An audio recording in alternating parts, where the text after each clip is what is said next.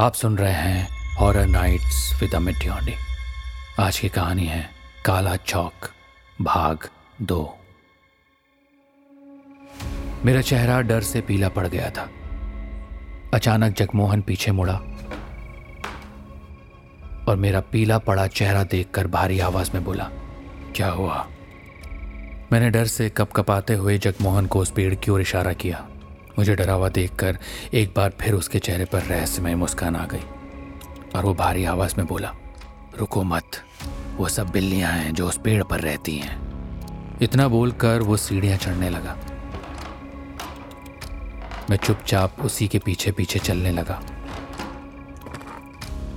कुछ ही देर के बाद जगमोहन मुझे एक बड़े से कमरे के अंदर ले गया और कमरे की लाइट जला दी।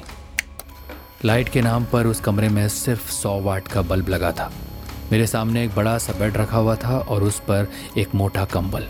बेड देखकर मुझे बुरी तरह से नींद की अंगड़ाइयाँ आने लगी। उस कमरे में खिड़कियाँ भी मौजूद थी, जहाँ से वो घना पेड़ दिखाई दे रहा था। खिड़कियाँ उस वक्त खुली थी, फिर जगमोहन ने खिड़कियाँ बंद करके मेरी ओर देखकर कहा, यही है तुम्हारा कमरा। सुबह तुम्हें चाय और नाश्ता मिल जाएगा और रात का खाना भी मिल जाया करेगा। जगमोहन की बात सुनकर मेरे हैरत की इंतहा नहीं रही। मैं सोच में पड़ गया कि कहीं मुझे कुछ गलत तो नहीं बताया गया था। क्योंकि कोई भी इंसान इतने कम किराए में, वो भी बिना एडवांस के, नाश्ता और खाना तो नहीं देता। जगमोहन शायद मेरे चेहरे की स्थिति को भाप गया था। वो मेरी ओर घूर कर देखने लगा। मैंने हकलाते हुए उसकी ओर देखकर कहा ए, एक बार आप किराए के बारे में भी बता देते तो आ, सही रहता। ठीक है। तुम मुझे सौ रुपया महीना दे देना। बस इतना काफ़ी है। किराया सुनकर तो मेरे दिमाग ने काम करना ही बंद कर दिया। क्योंकि 1990 में सौ रुपये महीने का किराया भी उतना ज़्यादा नहीं था। ये सुनकर मैं खुश हो गया। अनजान शहर में इतने कम किराए में भला इतना अच्छा कमरा मुझे कैसे मिल पाता? और वो भी नाश्ता और रात के खाने के साथ। जगमोहन मेरे चेहरे के एक एक एक्सप्रेशन को बहुत गौर से देख रहा था। कुछ देर बाद उसने मेरी ओर देखकर कहा, मैं चलता हूँ, लेकिन जाने से पहले तुम्हें एक बात बता देता हूँ। इस घर में मेरी दो जवान बेटियाँ भी रहती हैं। इसीलिए रात के खाने के बाद तुम अपने कमरे से बाहर नहीं निकलोगे।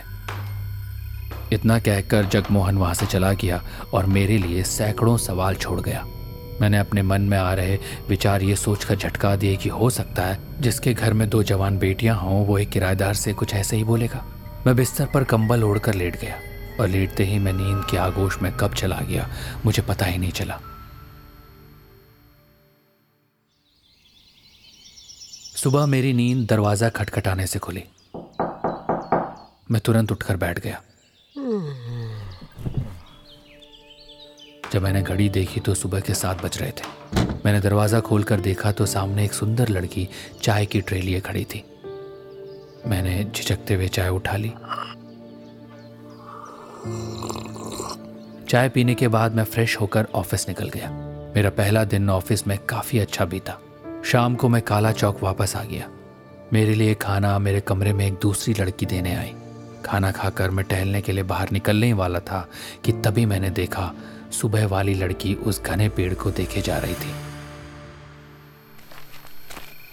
मेरे कदमों की आहट सुनकर वो मुझे देखकर मुस्कुराकर बोली मेरा नाम रीता है और तुम्हारा? आ, मेरा नाम आर्यन। तभी उसका चेहरा गंभीर हो गया। वो मुझे घूरते हुए बोली तुम्हें पापा ने बताया नहीं कि शाम के वक्त अपने रूम से बाहर मत निकलना?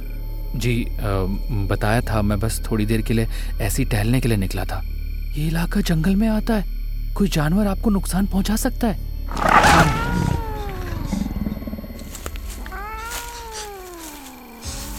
उसने ये बात बोली ही थी कि तभी पेड़ से एक बड़ी सी बिल्ली मेरे ऊपर बुरी तरह झपटी और अगर मैं पीछे ना हटता तो मुझे घायल कर चुकी होती। उस बिल्ली की नीली आँखें देखकर मैं अंदर तक काँप गया। मैं बड़ी फुर्ती से तेज कदमों से अपने कमरे की ओर चला गया, लेकिन मुझे अच्छी तरह से याद है, जाते हुए जब मैंने रीता को मुड़कर देखा था तो उसके चेहरे पर भी एक अजीब सी रहस्यमय मुस्कान थी। मुझे अचानक वहाँ पर अजीब सी घुटन महसूस होने लगी। कमरे में जाकर मैंने तुरंत खिड़कियाँ खोल ली। खिड़की से सामने का नज़ारा साफ़ साफ़ दिखाई देता था।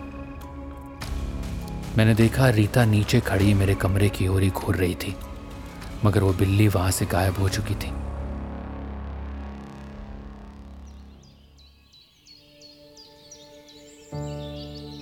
अगले दिन मैं फिर ऑफ़िस चला गया और उसके बाद हर दिन यही होता गया।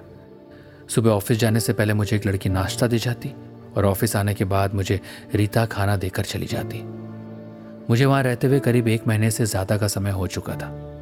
मैंने एक बात बहुत गहराई से नोट की कि इस एक महीने में मुझे जगमोहन कभी कहीं नहीं दिखाई दिया और ना ही कभी उसकी आवाज़ सुनाई दी। धीरे धीरे मुझे उस घर में घुटन सी महसूस होने लगी। मुझे ऐसा महसूस होता था जैसे मैं उस घर में रात का कोई कैदी हूँ। कभी कभी वहाँ की मनहूसियत देखकर मेरा दिल डूबता हुआ सा महसूस होता। कुछ महीनों के बाद मेरी अब उस शहर में अच्छी खासी जान पहचान हो गई थी। सच तो ये था कि मैंने अपने ऑफ़िस के करीब ही एक अच्छा मकान ढूंढ लिया था। और उस रात मैं ये सोचकर काला चौक गया कि आज जगमोहन से हाथ जोड़कर विदाई ले लूँगा। लेकिन मुझे नहीं पता था कि वो रात मेरी ज़िंदगी की सबसे खौफनाक रात बनने वाली थी।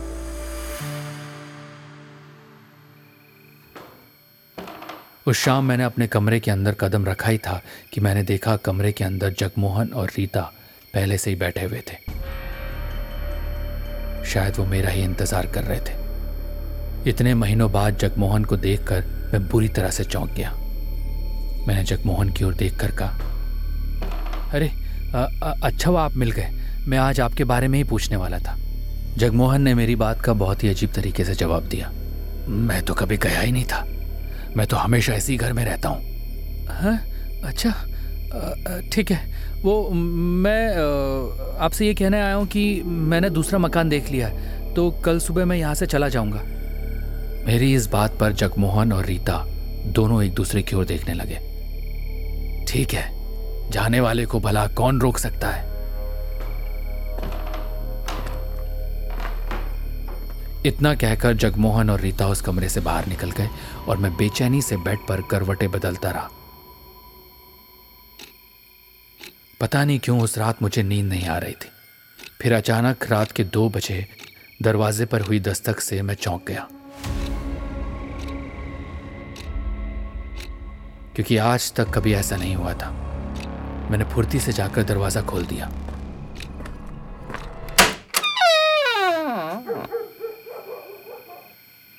लेकिन बाहर, सिवाय सन्नाटे के, कुछ नहीं था। तभी मेरे कानों में किसी के फुसफुसाने की आवाज़ सुनाई दी। आवाज़ नीचे की ओर से आ रही थी। मैं धीरे धीरे कदमों से नीचे उतर आया रात का सन्नाटा फैला हुआ था, चारों तरफ़ मौत जैसी खामोशी छाई हुई थी, कि तभी अचानक मेरी निगाह उस पेड़ के ऊपर चली गई, और ये देखकर मेरी आँखें दहशत से फटी की फटी रह गई। मैंने देखा कि उस पेड़ पर असंख्य काले रंग और बेहद लंबे कद की बिल्लियाँ मौजूद थी। वो मुझे खा जाने वाली नज़रों से देख रही थी। तभी उनमें से दो बिल्लियाँ कूदकर मेरी ओर बड़ी फुर्ती से झपटी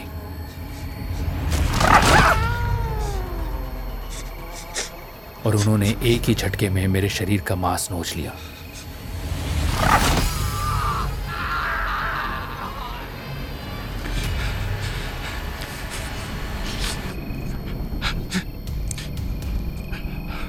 मेरे हाथों से खून बहने लगा। मगर जैसे ही मेरी नज़र बिल्लियों पर पड़ी तो ये देखकर मेरी हैरत की इंतहा नहीं रही। मैंने देखा वहाँ पर बिल्लियाँ नहीं, बल्कि रीता और वो सुबह वाली लड़की थी। अचानक पेड़ से सैकड़ों बिल्लियाँ कूदकर मेरे सामने आ गई। उन सब की आँखें लाल अंगारों की तरह थी। देखते देखते वो सब बिल्लियाँ भयानक इंसानी रूप में आने लगी। और मैं डर और दहशत से चीखने लगा। उन सब के चेहरे ऐसे थे मानो सब मुर्दा घाट से उठकर आई हूँ। तभी वो बिल्ला उस घने पेड़ से उतर कर आया और जगमोहन के रूप में परिवर्तित हो गया। वो मुझे खा जाने वाली नज़रों से देख रहा था और अचानक मेरी आँखों के सामने मेरे परिवार का चेहरा घूमने लगा। मैं बुरी तरह से वहाँ से दीवार फांद कर बदहवासी की हालत में भागने लगा और उन सभी ने बिल्लियों का रूप ले लिया और मेरे पीछे भागने लगी। अचानक मुझे जलती हुई लालटेन की रोशनी नज़र आई। वो वही कब्रिस्तान था जो मुझे काला चौकाते हुए दिखा था। मैं बेहद फुर्ती से कब्रिस्तान के अंदर घुस गया और अचानक एक पत्थर से टकरा कर मैं बेहोश हो गया।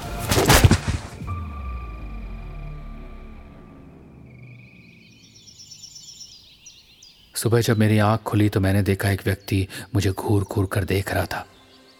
उसने मेरी ओर देख कर कहा, मैं इस कब्रिस्तान में झाड़ू लगाता हूँ। आप मुझे यहाँ बेहोश मिले। कौन है आप? मैंने एक ही सांस में सारी घटना उस व्यक्ति को बताई। मेरी बात सुनकर वो बोला, जिस कब्र पर तुम बैठे हो, जरा उसका नाम तो पढ़ो। उसके कहने पर मैंने जैसे ही उस कब्र पर लिखा हुआ नाम पढ़ा तो मेरे दिमाग ने काम करना बंद कर दिया। उस पर लिखा था, जगमोहन पीटर। और ठीक उसके बगल में एक और कब्र बनी हुई थी, जिस पर नाम लिखा था, रीटा पीटर। मैंने हैरत से उसकी ओर देखकर कहा ऐसा कैसे हो सकता है? ये सब क्या है? इसका मतलब मैं जिस मकान में अब तक किराएदार बन के रह रहा था, वो वो भूतिया मकान था। उस व्यक्ति ने जो मुझे बताया, उसे सुनकर मेरे होश उड़ गए।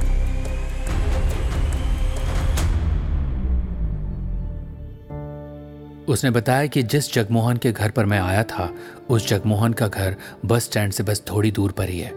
और जिस घर में मैं रुका हुआ था, वो घर भूतिया है। वर्षों पहले उस घर में जगमोहन और उसकी दो बेटियाँ रहा करती थी, जो काला जादू करने में माहिर थी। कहते हैं कि उन तीनों ने काले जादू के बल पर न जाने कितनी बुरी आत्माएँ अपने कब्जे में कर रखी थी। सभी आत्माओं ने अपना वास बिल्लियों के रूप में उस घने पेड़ पर बना रखा था। अचानक एक दिन जगमोहन के घर पर आग लग गई और जगमोहन और उसकी दोनों बेटियाँ जलकर राख हो गईं। लेकिन उनके मरने के बाद भी लोगों ने उस मकान में जगमोहन और उसकी बेटियों को आते जाते देखा था। उनके खौफ की वजह से काला चौक में रहने वाले सभी लोग अपने मकान खाली करके भाग गए थे। शायद मेरे परिवार वालों की दुआएँ मेरे काम आई थी। उसके बाद मेरी उस भूतिया घर से अपना सामान लाने की हिम्मत भी नहीं हुई और सब कुछ छोड़कर मैं अपने शहर वापस आ गया और महीनों बीमार पड़ा रहा। लेकिन मैं आज तक इस रहस्य को नहीं समझ पाया कि आखिर वो सब कौन थे। और उन्होंने मुझे इतने दिन तक ज़िंदा क्यों रखा?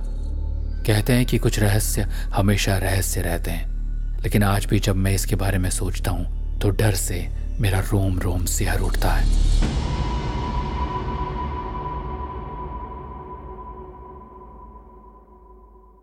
ऐसे ही इंटरेस्टिंग पॉडकास्ट और ऑडियो स्टोरीज के लिए सुनते रहिए ऑडियो पिटारा ऑडियो पिटारा सुनना ज़रूरी है।